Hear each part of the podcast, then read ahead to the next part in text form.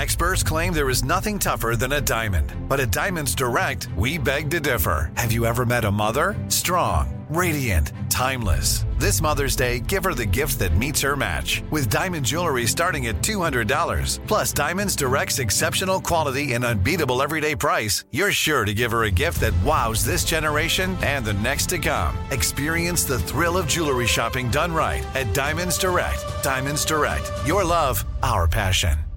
Escape to summer with Victoria's Secret's just-arrived collection of swim and other sun-ready silhouettes. Pack your bags with new styles from the Very Sexy collection, like the made-to-be-seen Very Sexy push-up bra, in on-trend hues like green and citron and black shine. Rewind to the future with the VS Archives swim collection, inspired by Victoria's Secret's classic looks from the 90s and early 2000s.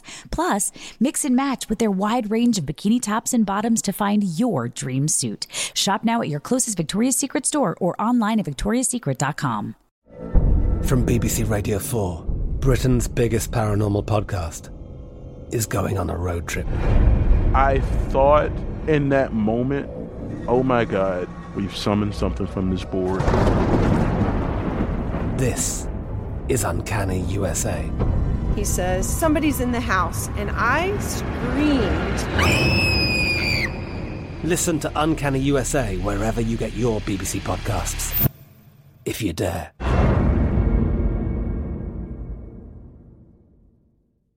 Tired of endless diets and weight loss struggles? It's time to say goodbye to frustration and hello to results. Introducing Smart Metabolic Burn from BrainMD, your breakthrough solution to fight stubborn body fat. Imagine burning fat, balancing glucose levels, and regulating metabolism in just 12 weeks. This unique two-in-one product combines the power of two clinically studied ingredients in one revolutionary formula. Berberine, which targets abdominal fat, and OEA, which curbs your appetite. With just 2 capsules a day, Smart Metabolic Burn by BrainMD can kickstart your metabolism, fight stubborn body fat, especially that pesky abdominal fat, and support your weight management journey. And right now, save over 30% on Smart Metabolic Burn at GetSmartBurn.com. The lowest price anywhere. That's GetSmartBurn.com. Don't delay. Transform your life with Smart Metabolic Burn from BrainMD. These statements have not been evaluated by the Food and Drug Administration. Our products are not intended to diagnose, treat, cure, or prevent any disease. Welcome to Katie's Crib, a production of Shondaland Audio in partnership with iHeartRadio. Hi, everyone, and welcome back to Katie's Crib. This week, I'm re-releasing one of my early interviews back from 2018. We'll have a brand new episode up for you on June 23rd. Enjoy the conversation. Bye. Hi, everybody, and welcome to Katie's Crib. In this episode, we are talking about babies and sleep training, scheduling, on demand. We are going to investigate this big and, for a lot of people, a very controversial subject. We have here a friend of mine by the name of Susie Menkes, and she works with a company that she started called Healthy Little Sleepers here in Los Angeles. She's the founder, and she's going to talk to us about sleep training. Hi, Susie. Hi. I'm so happy to have you here. So happy to be here. Thank you for sharing your knowledge with us. Mm-hmm. I never heard about sleep training. I never knew what it was. And then I had a baby, and then it was all of a sudden all everybody was talking about. Can you walk us through the very simple question of what is sleep training?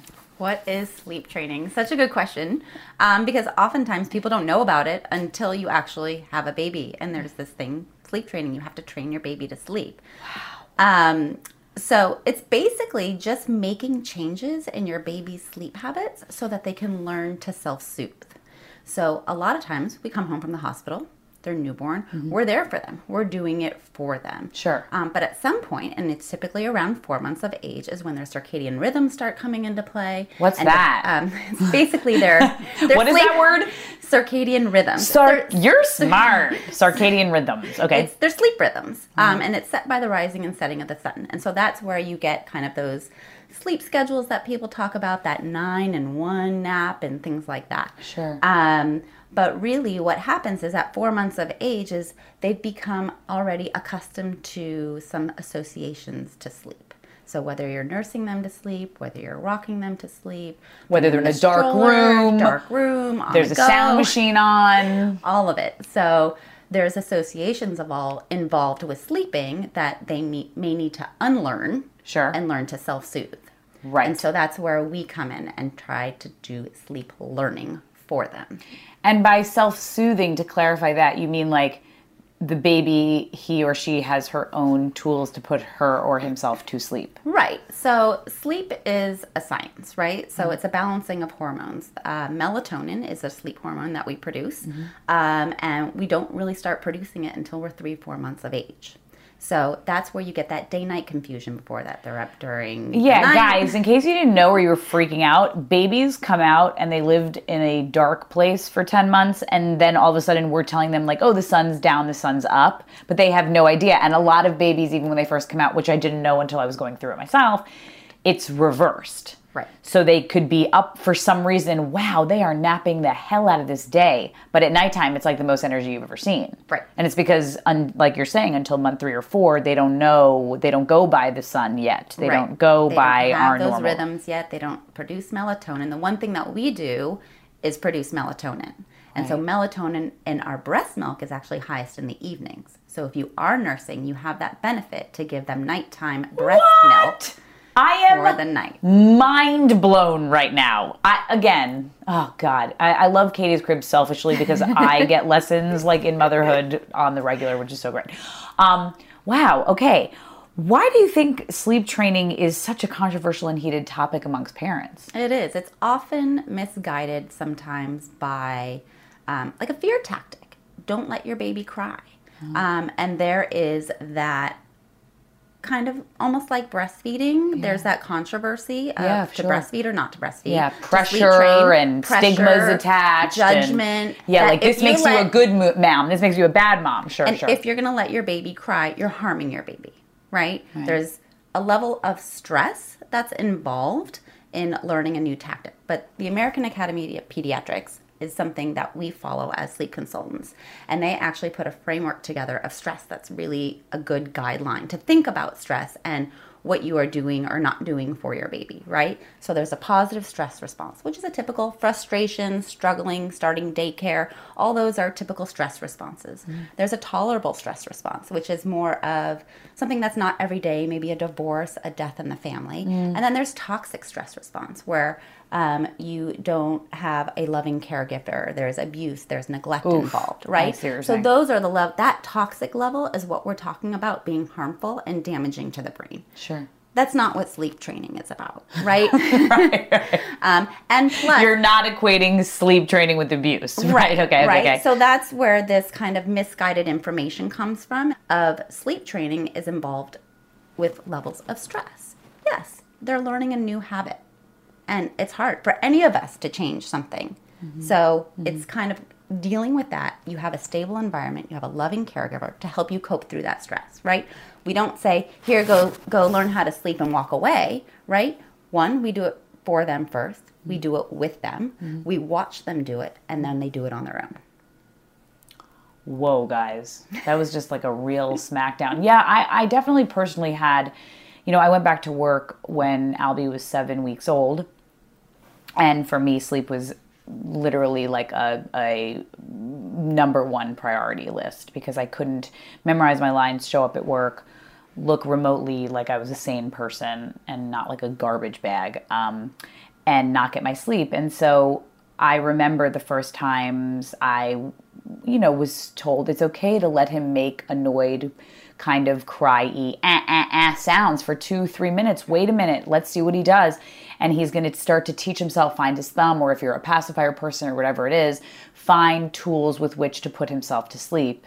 And I did have those thoughts for a minute of like, am I subconsciously damaging my baby that he's going to be in therapy for a million years because of me because I let him cry for 3 minutes? And you're saying that is a stress that is not damaging. No. Plus he's in a stable environment. Yes. Oh, I was watching that monitor like a hawk and counting down the seconds. And you're there when he wakes up. Of course. And you're there to feed him, to love him, to play with him. Yeah. You know, he's in that environment. You're building that secure attachment in those first four to six months.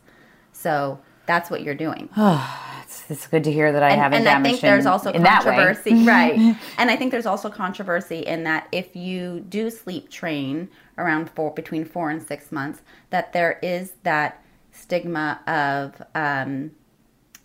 that you're harming your baby. Yeah.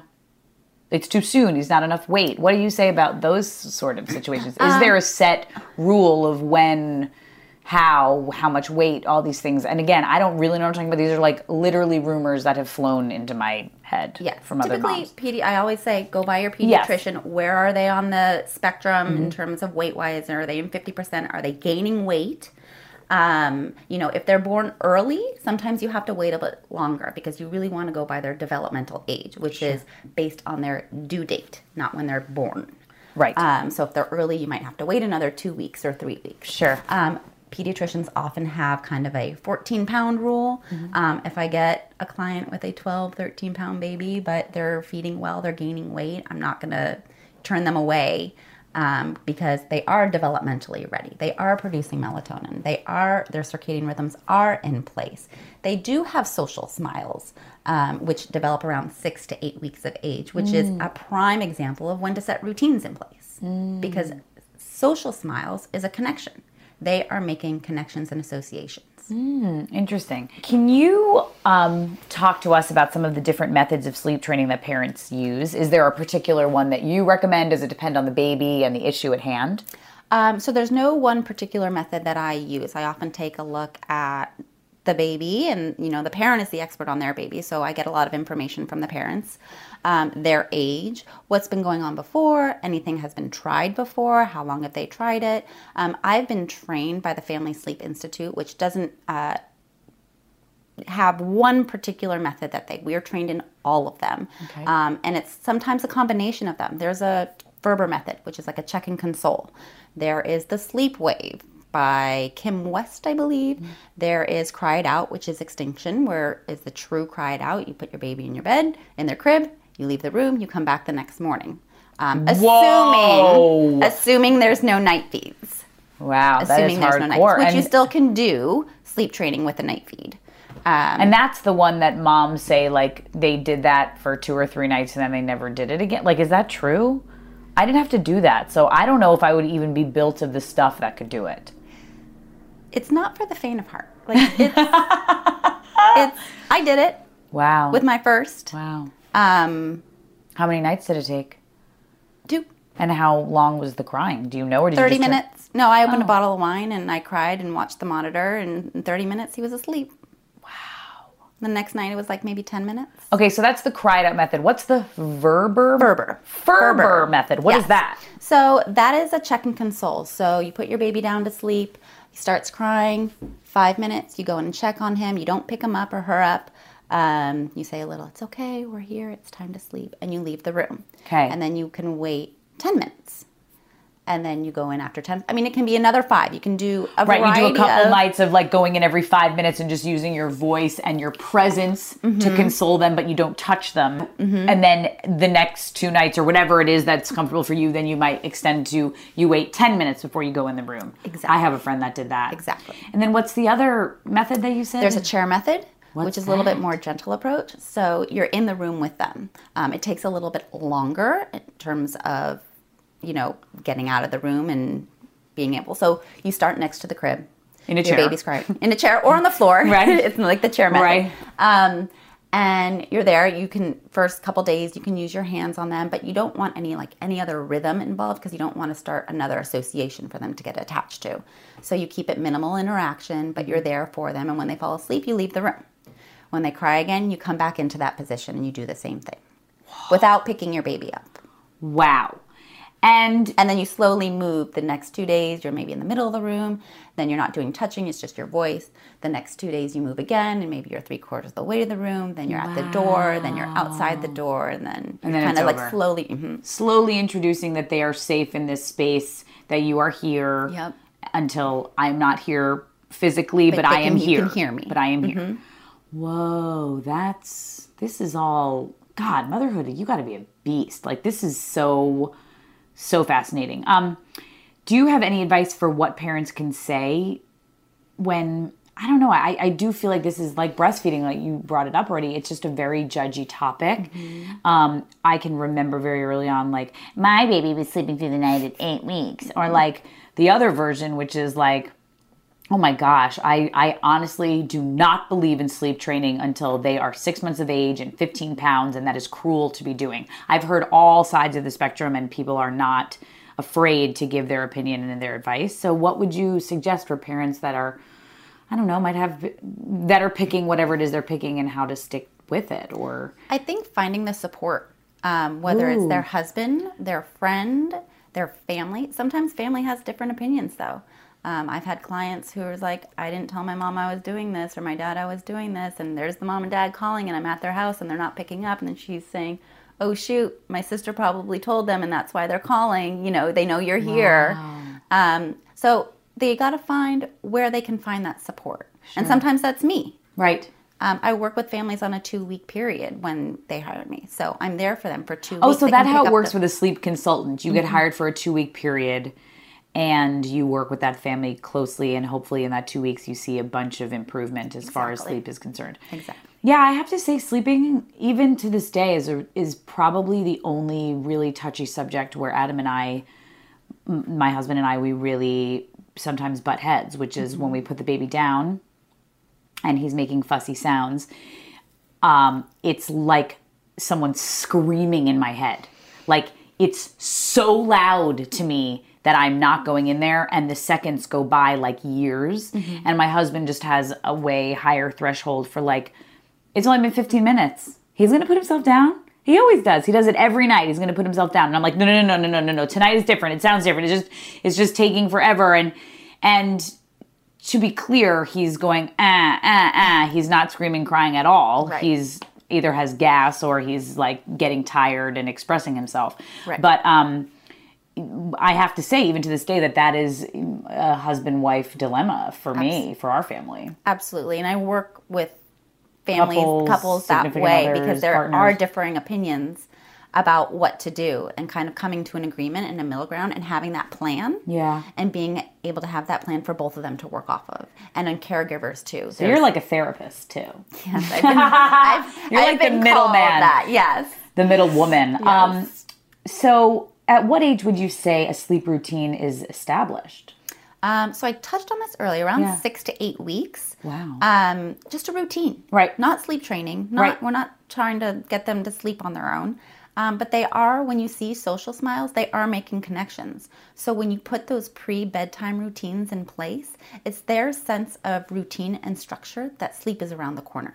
Right. And that's when I was told, like, this is when you might introduce a bath routine, and then like a song or a book or the lights change or the white noise sound comes up. But you get into this like sort of ritual routine that they can associate with, now I'm going to sleep for the night. Right. And naps too. You can do a shortened version for naps. I do. Yep. Mm-hmm. And it helps increase that melatonin levels, because their bodies and their mind are already getting ready for sleep, because those routines are starting, and so that melatonin is starting to get produced. Great.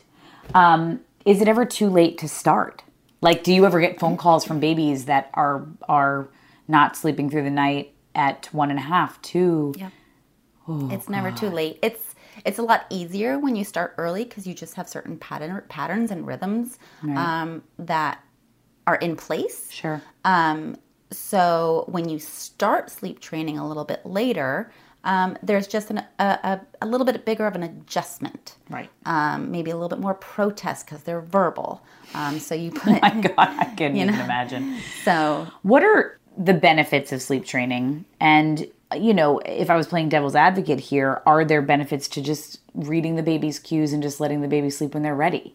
Sure. That's probably like nails on a chalkboard to you, but no, explain. No, I mean, for our listeners and viewers who are like truly, because there are so many stigmas attached. Like, sure. So sleep training is important both for the parents and for the child, because sleep deprivation is hard on us. We can't function as well. We're going to fight more with our partner. We're going to be testy during the day. We won't remember things as well. We don't already have pregnancy brain. Mom, like, it's going to be like brain. Mom yes. brain, not yeah. pregnancy. Yeah, yeah, yeah. Well, same thing. It's it continues.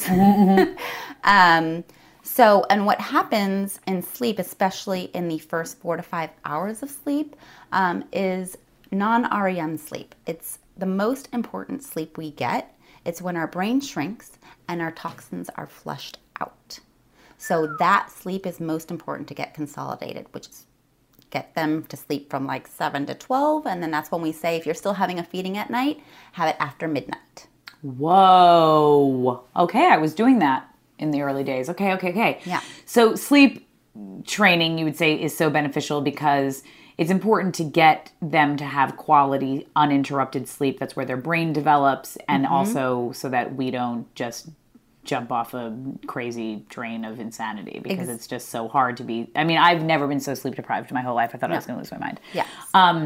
And on the flip side, right, just following your baby's cues, right? Yes. So that works great if you have a flexible sleeper. And sometimes you just fall naturally into that pattern. And that's when you get like, oh, yeah, my baby's sleeping at 8 weeks. You're like, great, you have a unicorn baby. Thanks a lot, you know? Right. But it goes hand in hand, right? So the parenting style and the baby's flexibility just matched up, and they got into a good rhythm. Right. And it happens naturally. And so they're able to follow those baby's cues. Sometimes babies have colic. Sometimes they have reflux.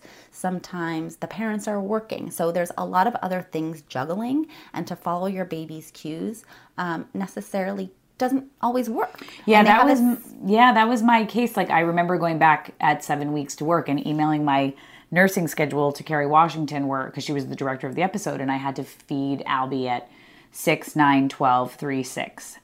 And I had to know that he was going to be waking up from his nap at that time, that I was going to be allowed to go back to my trailer at that time to feed my kid. So for me, it really helped knowing that he naps from 8:30 to 10 in the morning. At 10, I feed him. Then he naps again from 11:30 to 1. At 1, I feed him. And then he napped again. So in the morning, so the early stages, it was very helpful. Now it's funny that I find that I'm off and he's in a routine already. His naps are sort of changing. And I've become far more flexible in sort of experimenting, like not waking him up from a nap and seeing how long he goes, because I think he's trying to tell me something, that his naps are, maybe we're going to drop a nap, maybe one, we're going to go from 4 naps to 3 naps to 2 naps, so, but I'm also off. So I have some of the, it really, you're right. It depends on the schedule. Right. And what your baby thrives on. Right. And he's already in a great routine. Totally. So you have that kind of, okay, well. He knows when it's time to go to sleep. I have a whole setup, the whole aura vibe of his room is totally set and ready for crib. Blackout shades. She's got a Marpac dome. Guys, we're in Albie's crib right now. My crib, Albie's nursery. But yes, and I do carry those things around with me. Now I've gotten so confident that that he's a good sleeper right now, that we are able to. We black out his stroller, and we have a traveling sound machine. And so if I am on the go and can't move my schedule things around, he will take his nap. It's not as good, and I don't want to do it all the time. But when I do, he knows. It's like he knows it's time. Exactly. Can co-sleeping be a part of sleep training? Are they mutually exclusive? Co-sleeping is another controversial topic. Very. Co-sleeping, so you guys know, means sleeping in the same bed as your parent, as the mom or dad, correct? Or the baby, blah, blah, blah. You get me. Correct. So, again, we go by what the American Academy of Pediatrics recommends. And part of their rule of having the baby in your room till 1 year of age was to encourage the ease of breastfeeding and taking care of your baby and reducing the risk of SIDS. Co-sleeping with a newborn and a baby under a year of age is not safe. So instead of co-sleeping, we want to think of it as room sharing, right? You can have a co-sleeper that's attached to the bed, but you're not going to roll over onto the baby. Right. So it's really about reducing the risk of SIDS, and that's something we can control because there's other things that we can't control, like developmental periods, and maybe something they're thinking about SIDS is that it is biological. So we can't control that, but we can control all these external factors. Sure. So if I have a co-sleeping parent, if they're over 1 year of age and the baby, and if that's the setup they want to do, I can work with them, but I really try and encourage room sharing. And sometimes room sharing is a necessity because of another baby or They live in New York and they're in an apartment. Yeah, of course. So kind of working around, maybe they're in a studio apartment. I've done that too.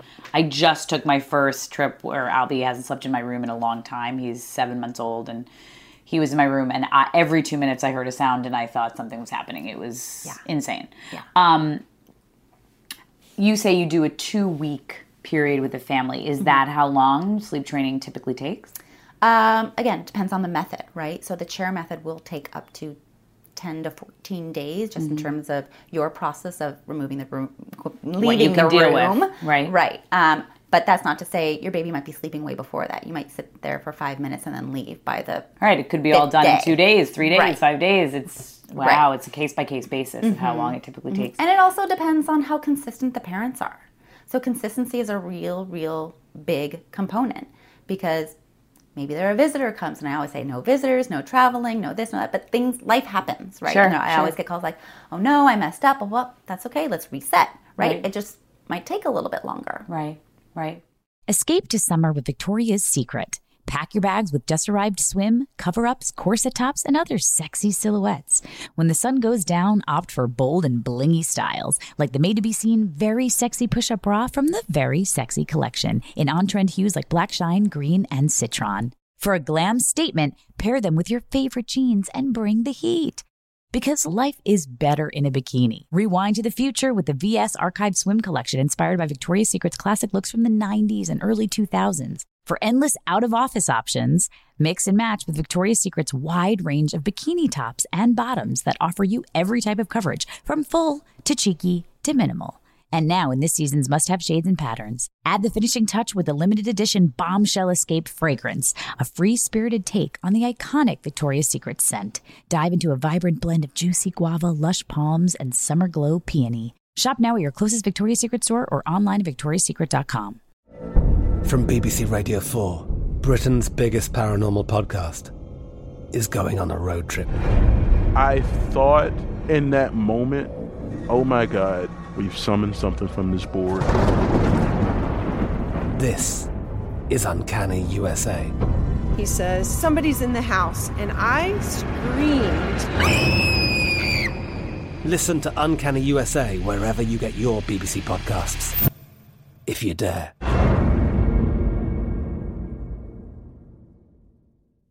Tired of endless diets and weight loss struggles? It's time to say goodbye to frustration and hello to results. Introducing Smart Metabolic Burn from BrainMD, your breakthrough solution to fight stubborn body fat. Imagine burning fat, balancing glucose levels, and regulating metabolism in just 12 weeks. This unique 2-in-1 product combines the power of 2 clinically studied ingredients in one revolutionary formula: berberine, which targets abdominal fat, and OEA, which curbs your appetite. With just 2 capsules a day, Smart Metabolic Burn by BrainMD can kickstart your metabolism, fight stubborn body fat, especially that pesky abdominal fat, and support your weight management journey. Right now, save over 30% on Smart Metabolic Burn at GetSmartBurn.com. The lowest price anywhere. That's GetSmartBurn.com. Don't delay. Transform your life with Smart Metabolic Burn from BrainMD. These statements have not been evaluated by the Food and Drug Administration. Our products are not intended to diagnose, treat, cure, or prevent any disease.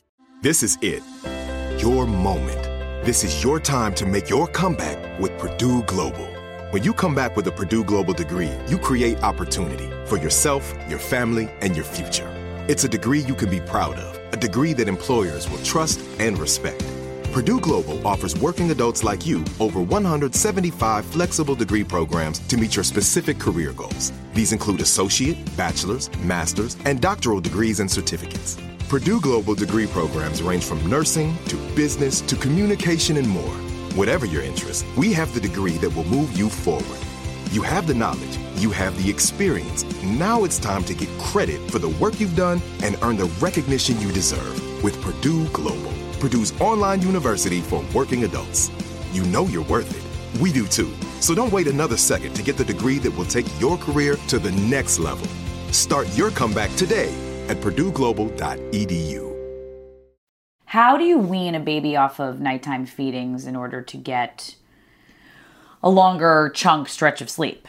So Again, so the first feeding, we want it after midnight. Right. Because their brain's going to develop, if they go down at 7 p.m. and they sleep till midnight, that's a great 5-hour developmental chunk. Right. Okay. And then you can do it a couple ways. You can push the time out. So let's say 2 nights in a row, they made it to 12:30. Okay, tomorrow night, let's try and make it 12:45 or 1 o'clock. Okay. So you can push it out that way. You can also reduce how much time-wise or ounces. That's what I did. And kind of push it out that way. So their stomach is less full. Right. So they're not used to sleeping on a full stomach. That's what I did. So it took forever, but it was like what worked for me, which was I would pump, and then that bottle that would happen at 1 o'clock in the morning, it was 5 ounces, then 4.5 for 3 nights, then 4 for 3 nights, then 3.5 for 3 nights, then 3 for 3 nights, then 2.5, then 2, then gone. Exactly. Okay, great. Good job. Thank you. I'm not like a freak about sleeping, but I'm always like, he's not eating enough. Like there's this weird, you'll see, like as moms, just every single thing is like anxiety induced. Yeah. I'm just like, it's like I'm starving and he's not working. He's not eating. It's like, he's not eating at 1 a.m. And I had to do that. First I dropped the 4 a.m. feed. Then I dropped the 1 a.m. feed. And then magically it happened. Yeah. And then I felt like a human being. Is nap training and sleep training the same, different? Do you do the same thing at the same time? Tell me. I typically like doing them both at the same time because sleep comes together much quicker that way. Because when you don't get good naps, you don't get good nighttime sleep. Are they directly related? They can lead to nighttime wakings. No, thank you. So I do like working on them together. That doesn't mean they also can be separated. So you can work on night. If you're going to do one first, you work on nighttime first because it's the easier of the two because naps are harder to come together because they're a lighter stage of sleep. Got it. So even when you're working on them together at the same time, naps still might be wonky a little bit. But then as the more practice you give your baby for napping, the more it will come together. What are the early, mistakes that parents make with sleep training? Stopping too fast, saying it's not working on day 2. Oh gosh, that is me. I ended up working out at the end, but good thing, Adam, I always feel like it takes a partner to be kind of stronger than the other to stick with it, not give in too soon, not just quit too early. So it's really perseverance and stamina and having a plan. Write it down. Even if you're not working with someone, put a plan down on paper. This is what I'm going to do on night 1. This is what I'm going to do on night 2. Oh, that's really helpful. It's like writing down New Year's resolutions. Keeping yourself accountable. Tell somebody about it. Right. Takes a village, guys. So you had already mentioned this, and this is big on me, but what happens when you might have gotten a lot of these routines into place and then all of a sudden something does come up? Travel, illness, somebody's come to visit. It just throws off everything and you kind of get through it and then you come back when you come back to it. Is that kind of the deal? Yep. You come back when you get home. You pick things right back up where you left off. Waking them up in the morning to reset their circadian rhythms if you've been traveling. Yeah, guys, I'm going on a trip and I am fully freaking out about the time difference because I have a great schedule going on and a great sleeping baby and I'm like, what am I doing? But see, I am of this person of like, I'm two ways. Like I'm sort of a hippie and down for like whatever, and it's my life and I want to live it and I want to grab it by the cojones, but I also am like, we're on a schedule and he sleeps through the night and like, what am I doing? He'll get back. It's a muscle. He knows it and he'll come back to it.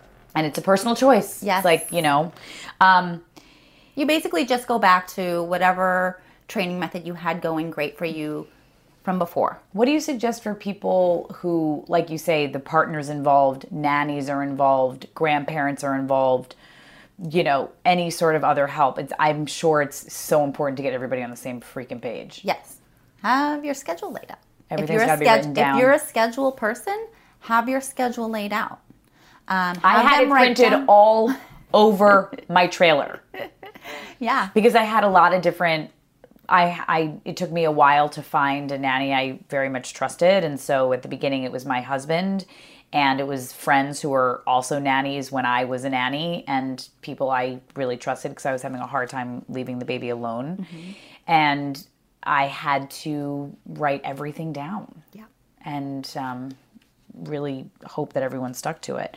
What are the common myths, stigmas, all this stuff about sleep training that you want to dispel, Susie, right here, right now? We talked about one already, that you're harming your baby if you let them cry. Thank you for telling me, because I even still worry. Oh, yeah. I mean, yeah. I'm like, I think about those early days of like letting him cry for 3 minutes and just being like, because you know what? I just went away with my mother. God bless her. I love her so much. But I put the baby down and he was whining and complaining for a couple minutes.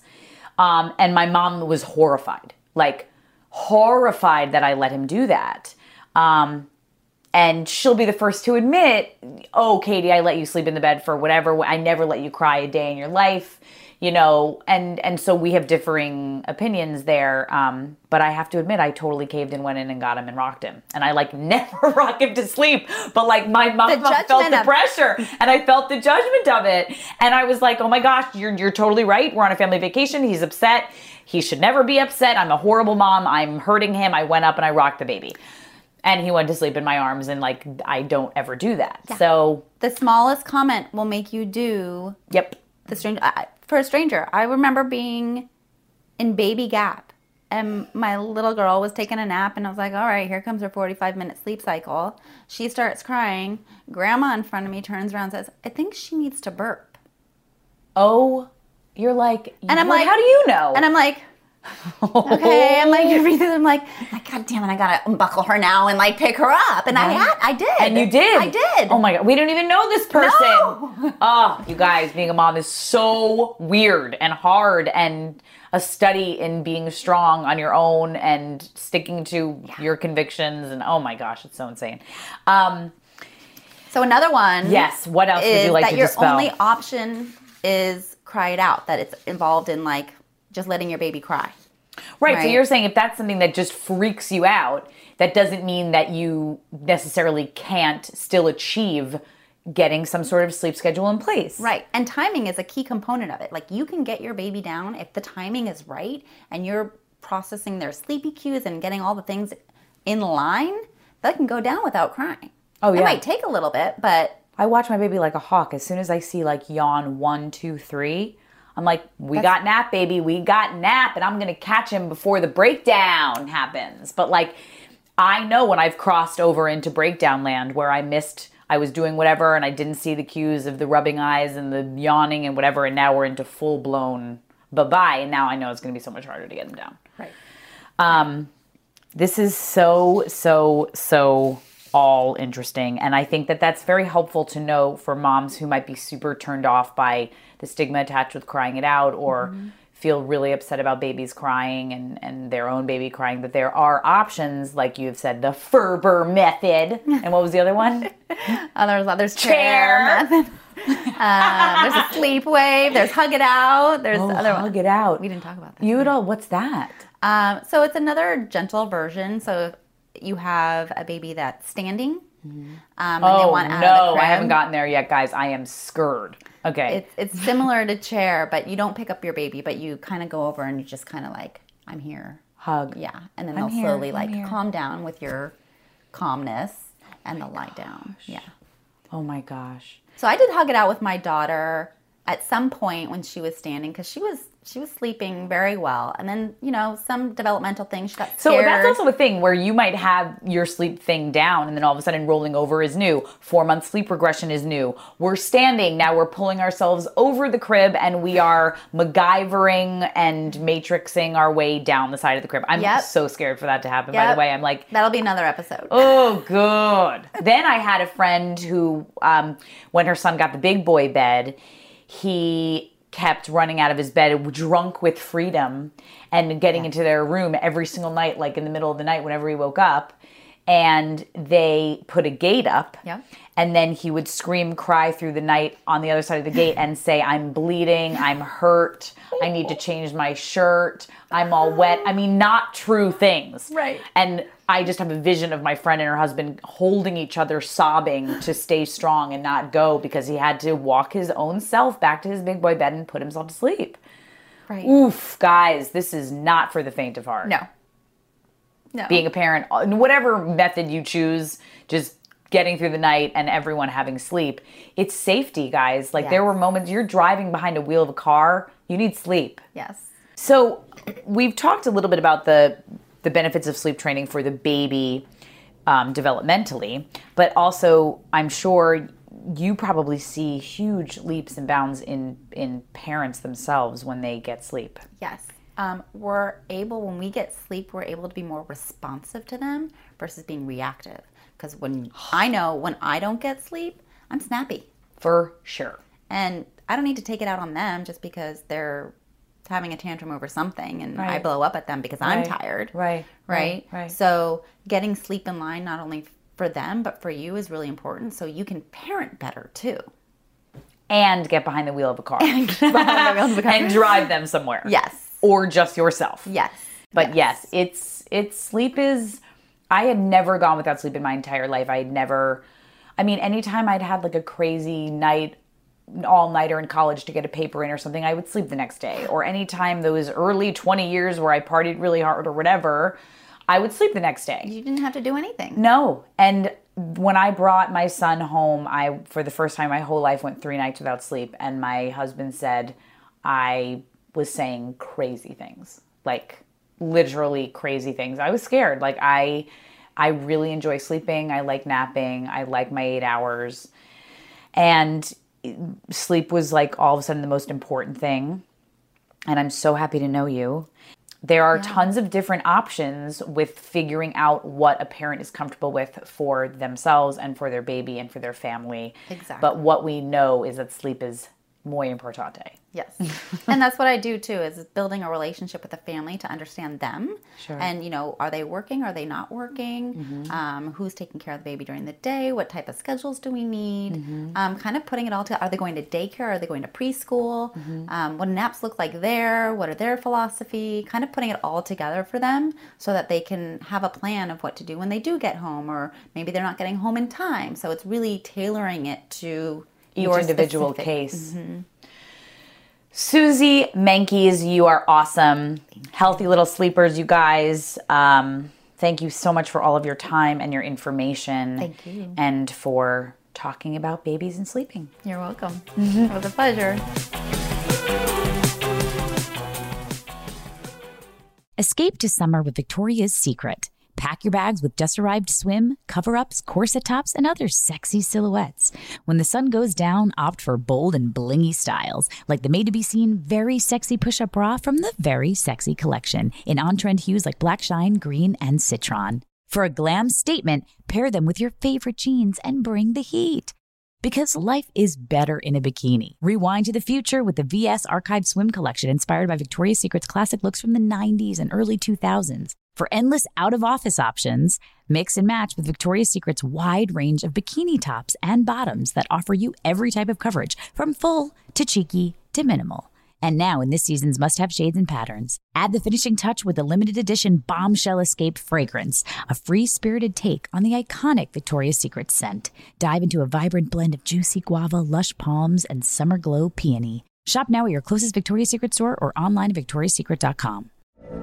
From BBC Radio 4, Britain's biggest paranormal podcast is going on a road trip. I thought in that moment, oh my God, we've summoned something from this board. This is Uncanny USA. He says, somebody's in the house, and I screamed. Listen to Uncanny USA wherever you get your BBC podcasts, if you dare.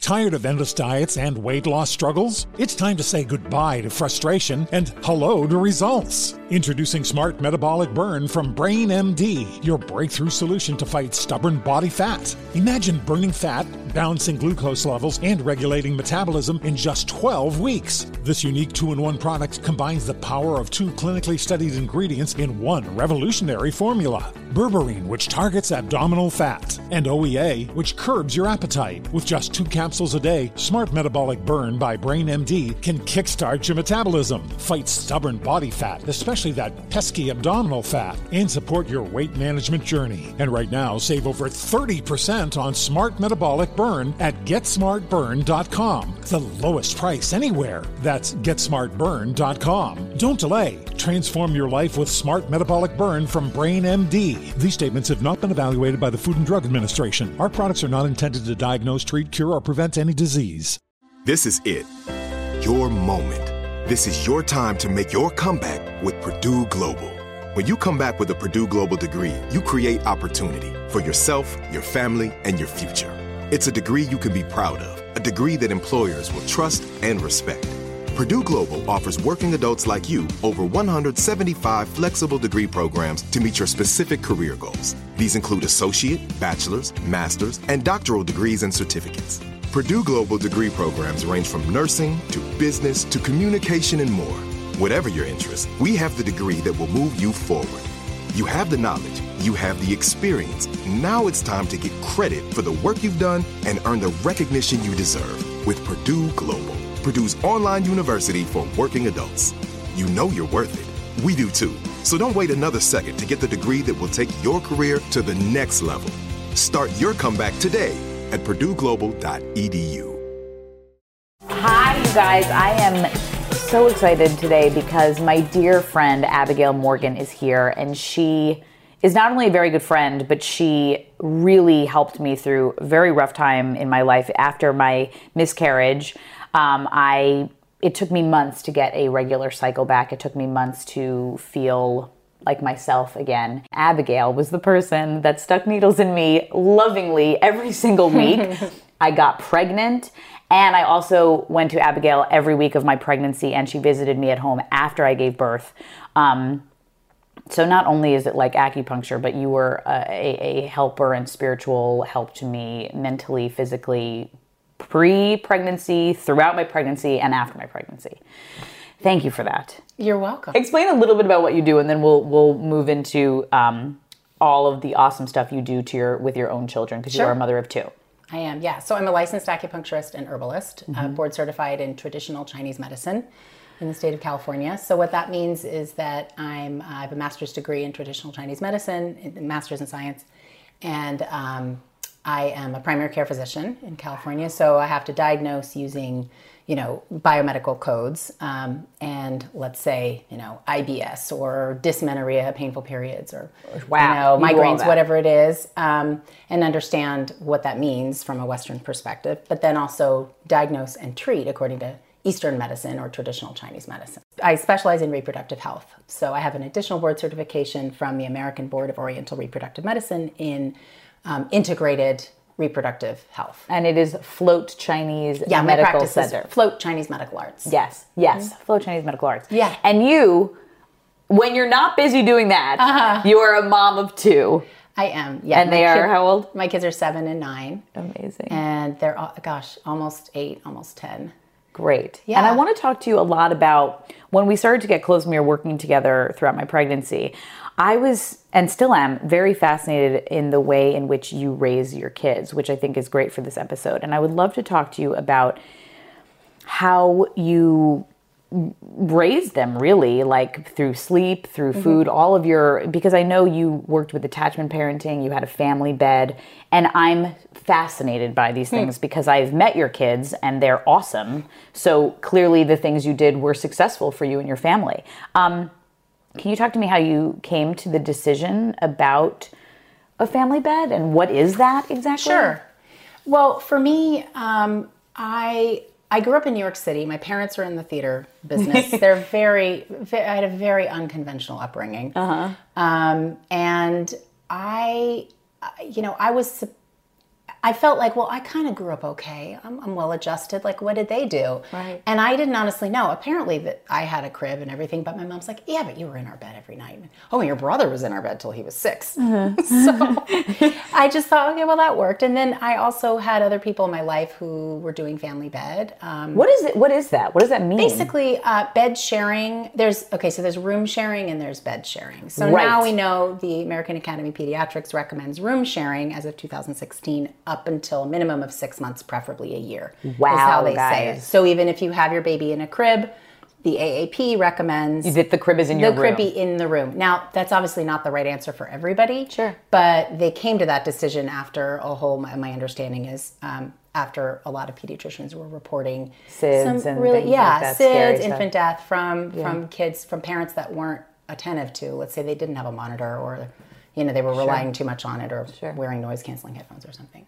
Sure. So that said, I felt that I just wanted to be close to my baby. I felt that it would be hard to get up out of bed and go into another room and take the baby out of the crib and nurse and put the baby back. Right. We also had a small 2-bedroom apartment at the time when I had my first kid. Logistically, you know, it didn't feel like it made a whole lot of sense. The walls were, you know, it was like a 1960s building with paper thin walls. We would have heard the kid anyway. Right. And I just wanted to sleep as much as possible because I knew I'd be going back to work and all that. Mm-hmm. I also read a book.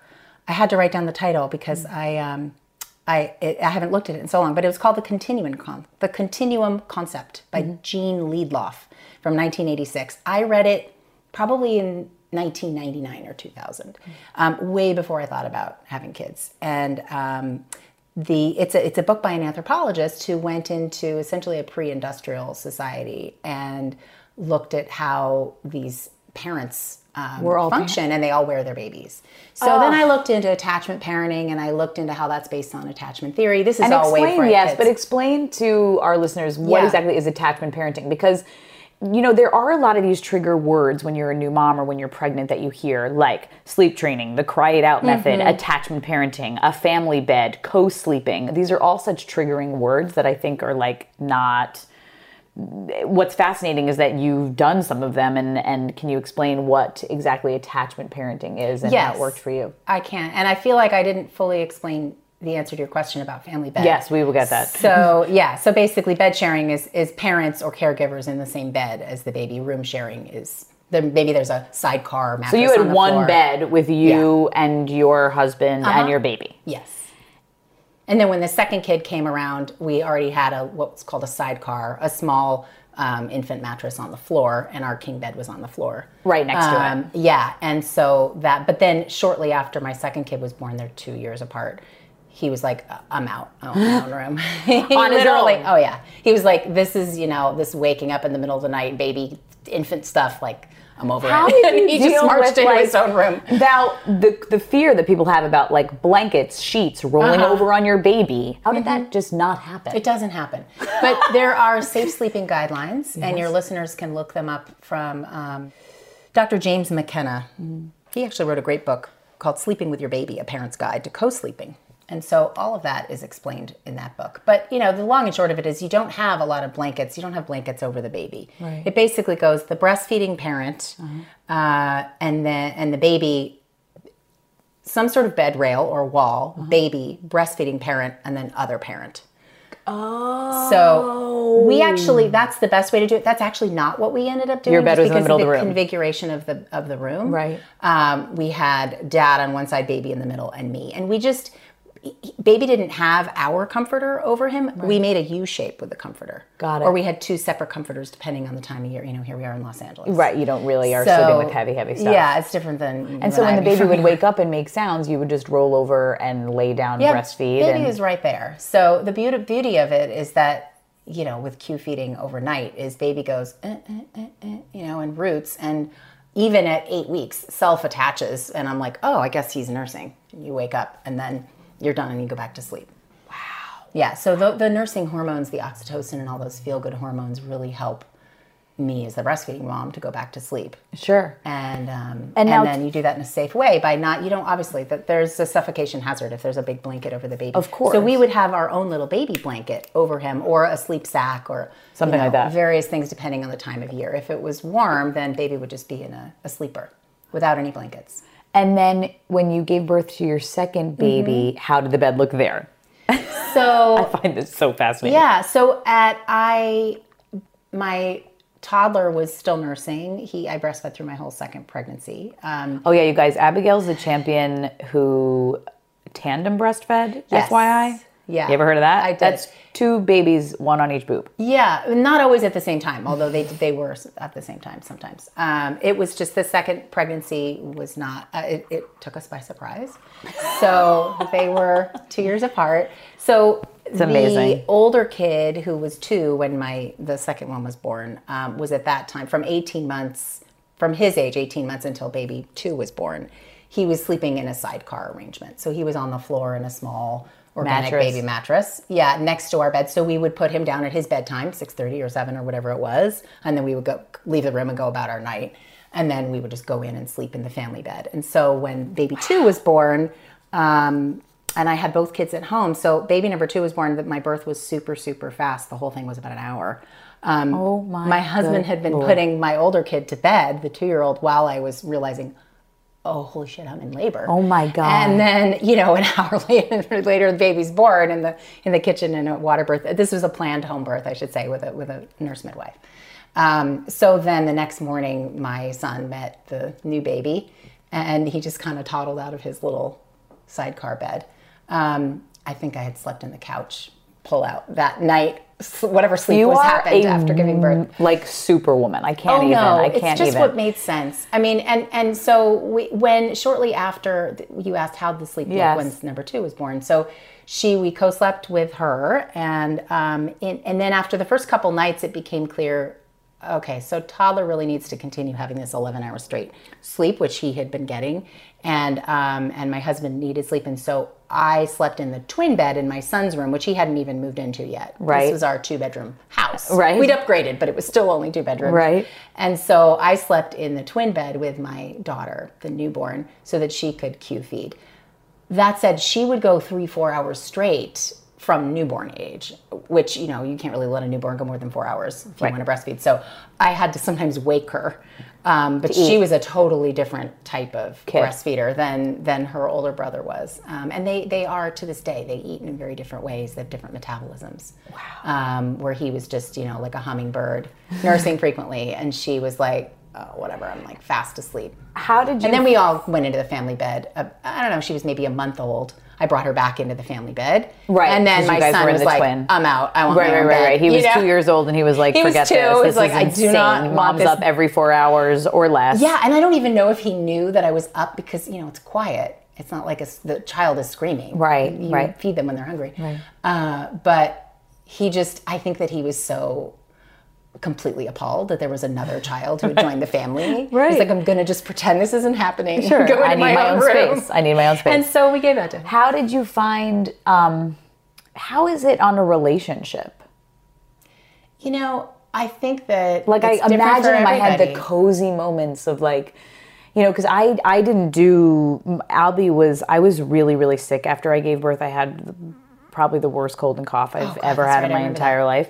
And so Albie was sleeping in his crib outside of my room from day one with a night nurse. And I really still romanticize the idea of like the whole family being in a bed and all of these things. But realistically, since you have done it for a long time, you had a family bed. How does that look with your relationship, like with your husband? Is it like... Do you know what I mean? Yeah, it's a good question. I'm sure it looks different for every family. Sure. I know it does because I have a lot of friends and family members who've done family bed and many of them even longer than we did. So I'm just going to speak from my own experience. Mm-hmm. But it was amazing when my first one was born. I knew it! You know, it really was. And this is a kid who physiologically needed to eat every 45 minutes to hour and a half until he was about a year old. That was just... who he is, and he would get super full fast. This kid, as a newborn, could drain a breast in 5 minutes. Wow. And then he was out cold. For you guys, like, it would take me sometimes at the beginning, I would be breastfeeding for 35, 40 minutes. Yeah, and I mean, I remember asking my midwife, who was also, you know, a lactation expert, like, what about 20 minutes per side? Isn't it supposed to be? She's like, honey, watch the baby, not the clock. Right. And that was the best advice I got. Right. So... in the light of all of these repeated surges of oxytocin and the feel-good hormones that, you know, our brain has the pituitary gland, which is between our eyes and the forehead, secretes oxytocin, which stimulates uterine contractions. So that's part of what helps the uterus go back to its normal size after giving birth. Right. And also stimulates the prolactin comes from there too, stimulates the milk letdown. So every time you get that surge of oxytocin, the prolactin milk letdown, you know, it feels kind of like being high. You know, so like I experimented a little bit in college. I mean, I can just say it's, you know, it's a really heady or like a post-orgasmic feeling, except it's not sexual. It's right. just really feeling. So good. You're all in this bed feeling so good. So swimming in the, you know, in the oxytocin and the cocktail of mother hormones. That's what you were feeling. And yeah, he was feeling it too. I also felt a lot of anxiety. Right. My husband and I were talking about this the other day, that he's like, do you remember when we could...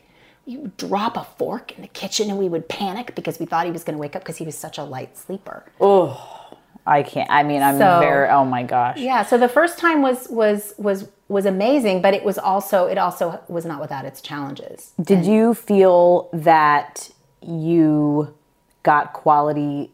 It sounds like you got quality sleep in this situation because you weren't having to get out of bed. I remember that to go breastfeed. Like for you going back to work, it was all about logging the most amount of minutes possible to sleep. And that would mean having the baby right there next to you means you're not getting up out of bed to get the baby out of the crib. Yeah. To then and put the baby back down. And it's skin to skin. It's better, you know, regulation of the breastfeeding mechanism. The, you know, the letdown reflex happens sooner when your baby's right next to you. And then baby wearing, which we did during the day. And this is all in regards to attachment parenting is what we're talking about. Can you explain a little bit about what that means? Yes, absolutely. Well, there's the 8 principles of attachment parenting can be found from attachmentparenting.org, which is a not-for-profit organization. But basically it's based on attachment theory, which goes way, way back. But it's the psychological model that describes relationships between humans. And attachment theory is now the dominant theory used in child development, in infant and toddler mental health. This is what psychotherapists use. It's called attachment theory. And so we look at it in the West in terms of the dyad, like the mother-infant dyad. But really, we need to look at the whole world and see that in most cultures, it's not a nuclear family. Right. We're kind of... Forgive me, we're kind of fucked in that way in this world. Right. Because this whole idea of it's like one or two parents raising kids. Is not, no, you guys, takes a village. It's a village. It really, really is true. Yeah. Yes. And so attachment parenting looks at being having a primary caregiver, which usually ends up being the mother who gave birth, but it doesn't have to be. I had a good friend whose wife went back to work at Disney as a producer, like 6 weeks after giving birth, and they were attachment parenting. So they co-slept, but he was the baby wearing dad, and he was at the park with us, and that's awesome. All of that. And so it doesn't have to be just a mom, and so it doesn't have to be a biological mom. Basically means like that the baby is always close to you in proximity. Yeah, always and most of the time. So baby wearing allows you to kind of go about your day while having the baby close to you. Baby would sleep on me. We baby wore, I had like 14 different baby carriers. Whoa. And so some in the beginning were more appropriate to an infant, and then as the baby some older grew, yeah. And then once I had, you know, I got pregnant, I was wearing him more on my back. And then co-sleeping or bed sharing. Why? You are... and cue feeding. Wow. Okay, so explain cue feeding. This is also a whole thing. And then I want to get into a little bit about how you naturally got your babies sort of on a schedule on their own. Yeah. And because you did end up you went back to work. Yeah. After the first kid, I went back to work about 3.5 months after giving birth. But, you know, I'm my own business owner. So I wasn't going back to work in a 9-to-6 corporate office with an hour commute each way. Right. You were having your own hours that you planned. So you practiced co-sleeping, attachment parenting. You would wear that. You would sleep with the baby on you for naps in your bed at night, and then you would wear him and her as you did stuff throughout the day. I should point out when my husband was the primary caregiver when I went back to work, he would do the baby wearing, and on the weekends we both would. And then when we had a babysitter, they would wear the baby. Did you find there to be any sort of huge separation that happened, or does the baby just decide like, Mom, I don't want to be warm, like, you know, when they start to really separate? Oh yeah, what does that look like? Oh, they tell you. See? Yeah. It's clear. You know, basically I feel that it's important to look at the brain and brain development, and so when attachment theory looks at how an infant responds when they are separated from their primary caregiver. Right, and so in Africa, in certain countries that are we might call pre-industrial, you know, where they still have I'm spacing on the word for it, but there's multiple mothers in the village. I saw them. This still goes on in many parts of the world. Of course it does. This idea of solitary sleep is less than 100 years old. Whoa. So to kind of just put that in perspective, if you think of how long we've been around as a human race. So if a child is separated by themselves in the dark, scared, that goes into, what's called our implicit memory. Mm. So they look at it. This is more of a Dr. Dan Siegel, who's a psychotherapist and neurobiologist here in California. But looking at how the brain works, the amygdala, the hippocampus, the parts of brain that store our raw sensory memory. Mm-hmm. This is the stuff that's, pre-verbal. Mm. But if you, let's say a child is attacked by a bear, just because they're 3 months doesn't mean they're not going to remember it. Right. Because it goes into implicit memory. It goes in there somewhere, of course. Right. Of course. And so the same thing happens when a child is, by themselves, left alone. Yeah. And so the idea is not to never leave your child alone. But with attachment parenting, we are fostering. You're really looking for their cues of when they are ready. Like you carried this baby mm-hmm. inside of you when they were not alone for 10 months, and now the baby's outside of you and you keep them close, and they will make it clear with and when they are ready for any sort of distance. Is that sort of the... Well, yes, but also when the mom or the dad or the parents are ready for distance, exactly, for whatever it is, there's a soothing approach so that the child is associating going to sleep with being safe. Right. If the child associates going to sleep with being in a state of terror and fear, then you can bet that kid's going to have problems later on in life with those implicit memories. Got it. So I saw that a lot because I worked with moms for so long before I became a parent, mm-hmm. and I saw that and I just didn't want that. You knew in your heart that was not, like, you were never going to be, for example, this whole cry it out method or letting babies really cry when they go to sleep. Fundamentally and psychologically to you, that didn't sit right. Yeah, to me and my husband. And we talked about it quite a lot, especially in pregnancy.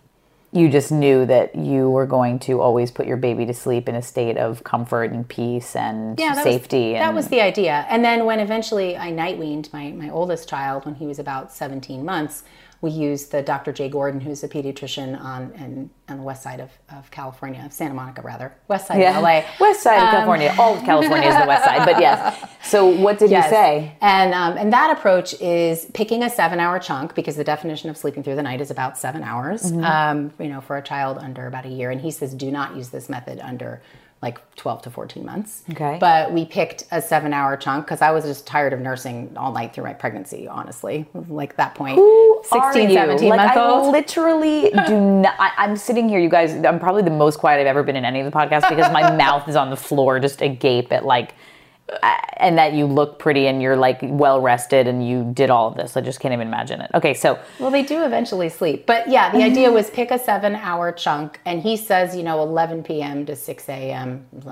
Yeah, exactly. And when instead of, it's gradual, but for us it took about a week and we did it with both kids. So instead of nursing to sleep, you breastfeed, and then after 11 p.m. you don't breastfeed at all. And so you do shushing and patting their back, but it's still within the family bed. So this approach is fantastic if you're doing family bed, but you're ready to night wean your kid. Right, because you're making them still feel safe and comforted, yes. But not through food and nursing anymore. Yeah, and it doesn't have to be the, quote, primary parent. It doesn't have to be the mom, as long as everybody's on the same page and you're really clear on your guidelines. So when did you start to see a schedule? I'm assuming it started to naturally form. Yeah. Because then you went back to work, and I know that your baby was cared for by your husband and then also at daycare and things like that. Yeah. Like, how did you continue this sort of methodology with really basically being sort of on demand and taking things off of cues of your baby mm-hmm. When other people are involved? Right. Well, we did daycare. Daycare didn't start till 18 months. Okay. So I didn't have the experience of infant daycare, which I know a lot of people who have. But I went back to work 3 days a week. And 2 days my husband was the primary parent, and then one day we had a and you guys completely saw hours. Eye to eye, like he could do it, no problem. Yeah, we did, and we still do. And he would just feed a bottle before naps. So the idea with cue feeding is that whether you're bottle feeding or you're breastfeeding, if you have listeners who really try to breastfeed but can't, you can absolutely still do cue feeding. Sure. Whether it's with breast milk, your own breast milk that's pumped, donor milk, formula, whatever it is, it's food. And cue feeding is basically like you think they're hungry, they're expressing that they're hungry, you feed them. You learn their cues pretty quickly, just like you do with when they need to poop, which is a whole other conversation, maybe for another episode. But so I went back to work at 3.5 months after baby number one was born. And at that point, he had really, around, I think about 3 months, he settled into a pretty predictable pattern. Yeah. Of breastfeeding, of sleep. And I believe rhythm and routine are so important. I love that sort of Waldorf approach of rhythm and routine, of, or Rudolf Steiner, of babies love routine. It can be, looking at the baby's cues, just like I explained, my first kid and my second kid, totally different metabolisms. Right.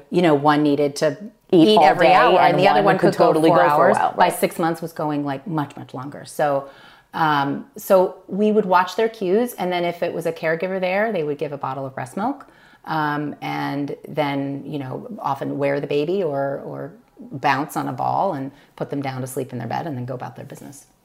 And so you were at a daycare and they weren't on a set schedule, for example, like they weren't saying like, we do nap time here from 1 to 2. Daycare wasn't until 18 months. Okay. So by that time the baby was set. Yeah. A 1.5 year old. Yeah. He was, by the time he started daycare, he was probably waking up once a night, maybe twice a night to nurse. No, that's actually because we night weaned at 17, 18 months. So he was waking more frequently, but basically the full three full days a week of daycare when that started, was about the time he was sleeping straight through the night, 11 hours straight. So no, they had a set nap time, 1 to 2:30.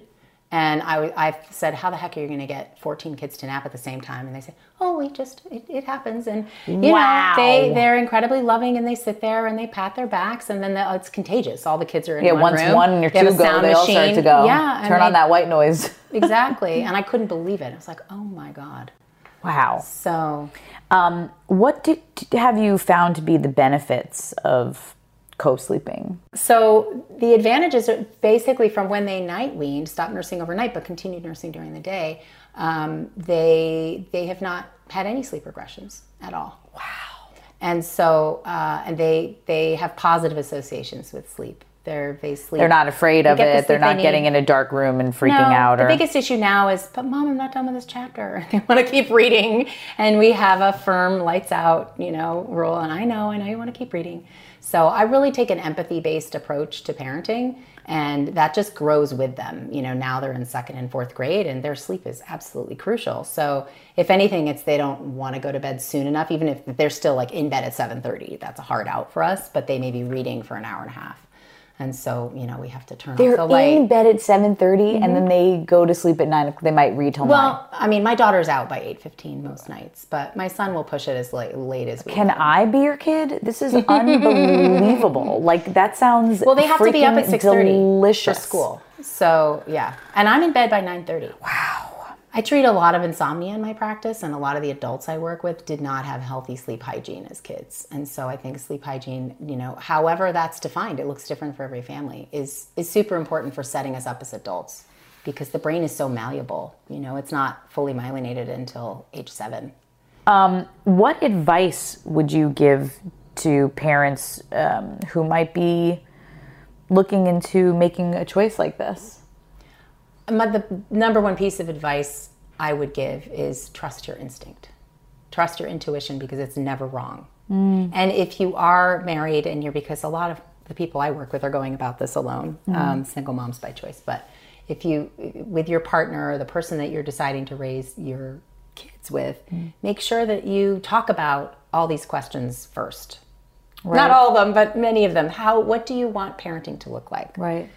Did you do that with your husband? I did. You guys knew while you were pregnant, you had spoken about a family bed and attachment parenting, and you had read books and done all that kind of thing. It was kind of hilarious. My mother-in-law, God bless her, threw me a baby shower with a whole bunch of her friends that I had never met.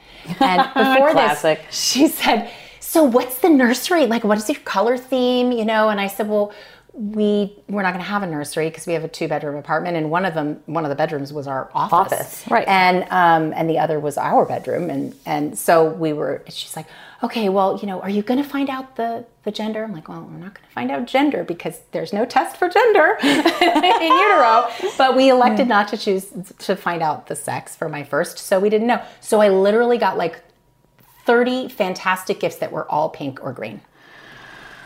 And my mother-in-law knit this adorable white baby blanket for my son with a Raider patch on it because my husband's a huge Raider fan. She was like, she's determined to have something in there. Something. So she's like, if I can't have a pick color, I can have a blanket with a Raider emblem on it. So I love her. Yeah. So the real thing, it's trust your instinct, it's wonderful that I'm sitting here listening to you because I am such a Libra in that. Yeah, or you maybe and me both. Yes, I'm just like very good at weighing out. Like I love being a part of this podcast because I love hearing how people do things. Mm-hmm. And I also really am able to weigh things out. And so for me, instinctually, it can get hard because I'm like, well, I'm feeling this, but maybe it's that, but maybe it's this, but maybe it's that. Yeah. Ugh. You know, it's so good that you say that because as a Libra, I have same thing. I'm always wanting to know the yin and the yang things, the plus and the minus, the cost-benefit ratio. Right. You know? Totally. And the pros and cons list, baby. Exactly. And for a new parent or, you know, maybe a parent who had a kid 9-10 years ago and is going to be doing it all over again and thinking maybe I'll do things different, you know, go to the library, get books. Just it's the... Yeah, you guys, FYI, Abigail's brought up so many amazing points in this podcast that will all be listed in the crib notes. Yes, okay. Absolutely. And just, I think, follow your instinct and follow your inclination to learn more about something. And ultimately, you are the expert about your baby. Right. Nobody else is. And it for me, resisting the mommy wars brought on a lot of anxiety. Mm. I felt judged whether or not I was actually being judged. I would feel anxious. Am I doing what's best for my kid? Mm. Can I be any better? But I've learned now, almost 10 years into this, to just surrender and let it go and detach with love and find acceptance with that uncertainty. Because ultimately, you know, we really can't control our kids. We can set healthy boundaries. I can try, but no. Absolutely. We can set healthy boundaries and, you know, have a really good rhythm and routine in our day and all that. And then ultimately, I truly think a lot of the personality just come into the world with it. Oh, for sure. I mean, God bless my mom. I've babysat enough kids in this town to know that a lot of them just kind of came out who they were. It's really weird. They absolutely did. Yeah. My mom and dad read this book by T. Berry Brazelton, who just passed away at age 99 a couple months ago. Whoa. And he's, you know, world famous guy. But he was like the pediatrician in the post-Spock era who started talking about this attachment theory and all that. And my mom was like, I don't know, it just made so much sense. And it was totally different from what her parents had done with their 6 children. Nope. And that was, I saw, she's like, she found a book, it lit a fire. You know, she said she felt like the only person in the world who'd ever had a baby. She was an actress in New York. None of her friends had kids. Right. So I took a cue from my mom, I think, and just following my instinct, learning more about it, and then ultimately just letting it go and you know. Reading your baby and getting to know your baby and trusting that you know what's best for him. And And sometimes I was on the floor hysterically crying, you know. I mean, that's the reality of it. Well, I think no matter what you choose, whichever ways, and just because you choose something one day doesn't mean you can't change your mind another day also, absolutely. By the way. But at some point, you're all going to be crying on the floor, and at some point, you're all going to be laughing your asses off, and that's just seems to be motherhood. It is, and whether it's a biological child or an adopted child or, you know, a grandchild or whatever, it's that same dynamic. For sure. You have to just surrender into that powerlessness, I think. I was actually just away with Albie and we had him nap in the bed with us for fun. And I felt like I couldn't really get into a comfortable position. Honestly, I was like, what about the blankets? I know we've already talked about this, but is that just something in time that you sort of figure out the best way position-wise to sleep with your baby in the bed? Or was there something that you know works every time that's like written in a book? Well, you know, I will refer you back to the Dr. James McKenna guidelines for safe co-sleeping because he gives good guidelines in general for everybody, but, and to avoid SIDS and all of that. But I think what I tell my patients too, especially if they're dealing with insomnia and a new baby, is find whatever's comfortable for you first, exclusive of the baby. I personally am a side sleeper. I've always slept on my left side. That's how I sleep, except my mom says when I was a baby, I slept on my tummy. I find your pillow blanket combo on the mattress and then figure out how baby can work around that in a safe way so that for example, with me, I would tuck the blanket under my legs so it wasn't anywhere near baby. And it also has to be a firm mattress. Mm. We can't be dealing with a mushy mattress here or a big cushy mattress cover. Mm-hmm. Those don't fit the safe co-sleeping guidelines. So we had a super firm mattress, which is what we liked anyway. So find where your comfortable spot is. And then if that's, it kind of is easiest on the side, because this is all keeping in mind that I learned how to nurse on my side very early. Once the baby I think you taught me how to nurse on my side, actually. Yeah, I remember Abigail came over to do a postpartum tune-up acupuncture session, and she was like, oh, you can just lay right here and put the baby right here. And I was like, you can lay down and nurse? I only thought in the hospital, I had only learned that there was a football hold or the cradle hold. Right. I had no clue you could lay down and nurse. So you would be sleeping on the side. You get comfortable and figure out how the baby works into that, because if you're sleeping well and comfortably, so is the baby. Right. And I basically lined up baby nose to nipple, or he was a little bit lower. Uh-huh. And that was what was comfortable for me. Babies are very resilient. They will pretty much sleep anywhere. And so the advantage of bed sharing was that, you know, we did travel to see family, or we went on vacation, or we were in a hotel or whatever. And it would always do the same for the baby. And the baby would just sleep where we slept, you know. And this whole idea of, a lot of people think, oh, family bed means you go to bed when the kid goes to bed. No. You know, when they were really little, bedtime was 6:00. Sure. We would put the big kid down to 6:00, and then I would rush to do laundry and make dinner and all of that stuff. The dirty secret of parenting is that window narrows, you know, and then you end up with so much less time. I cannot. But right now, Ali goes to sleep at 7, and my 7 to 10 window is huge for me right now. Exactly. Especially you know, when I see my husband and when I have 5 glasses of wine or whatever. Well, the other thing is you get creative with where you are intimate with your partner. Mm. You know, I mean, it's not just me. Imagine. I've talked to other people about this. Yeah, no, you have to. Especially when you have the second kid. And after the second kid comes, you know, it's super important not to lose that intimacy and that one-on-one time. Date night became crucial. This has been so eye-opening and so wonderful, and I'm just so happy to be sitting with you in my crib on my couch. We both fit. You're the best. You're just the best, and thank you so much for all of your wise words and advice and personal experience. We really appreciate it. Thank you.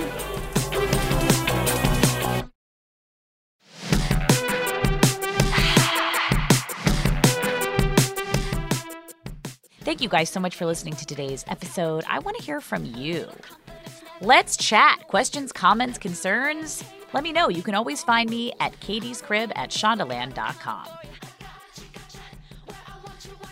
Katie's Crib is a production of Shondaland Audio in partnership with iHeartRadio. For more podcasts from Shondaland Audio, visit the iHeartRadio app, Apple Podcasts, or wherever you listen to your favorite shows.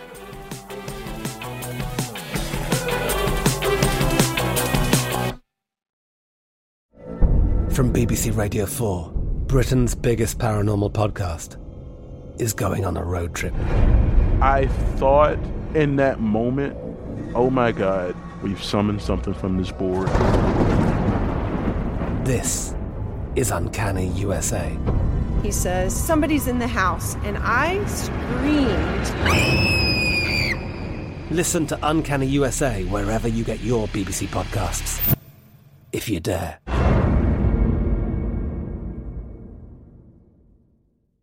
Tired of endless diets and weight loss struggles? It's time to say goodbye to frustration and hello to results. Introducing Smart Metabolic Burn from BrainMD, your breakthrough solution to fight stubborn body fat. Imagine burning fat, balancing glucose levels, and regulating metabolism in just 12 weeks. This unique 2-in-1 product combines the power of 2 clinically studied ingredients in one revolutionary formula. Berberine, which targets abdominal fat, and OEA, which curbs your appetite. With just 2 capsules a day, Smart Metabolic Burn by BrainMD can kickstart your metabolism, fight stubborn body fat, especially that pesky abdominal fat, and support your weight management journey. And right now, save over 30% on Smart Metabolic Burn at GetSmartBurn.com. The lowest price anywhere. That's GetSmartBurn.com. Don't delay. Transform your life with Smart Metabolic Burn from BrainMD. These statements have not been evaluated by the Food and Drug Administration. Our products are not intended to diagnose, treat, cure, or prevent any disease. Xumo Play is your destination for endless entertainment. With a diverse lineup of 350-plus live channels, movies, and full TV series, you'll easily find something to watch right away. And the best part? It's all free. Love music? Get lost in the 90s with iHeart 90s, dance away with hip-hop beats, and more on the iHeartRadio music channels. No logins, no signups, no accounts, no hassle. So what are you waiting for? Start streaming at play.xumo.com or download from the app and Google Play stores today. All you can stream with Xumo. Xumo Play. Xfinity has free premium networks for everyone this month, no matter what kind of entertainment you love. Addicted to true crime? Catch killer cases and more spine-tingling shows on A&E Crime Central. Crave adventure? Explore Asian action movies on Hayah. Searching for something extreme? Check out skating, snowboarding, and more on Fuel TV Plus, the global home of action sports. And find crowd-pleasing bops on iHeartRadio's Hit Nation playlist. There's new free shows and movies to love every week. Say free this week in your Xfinity voice remote.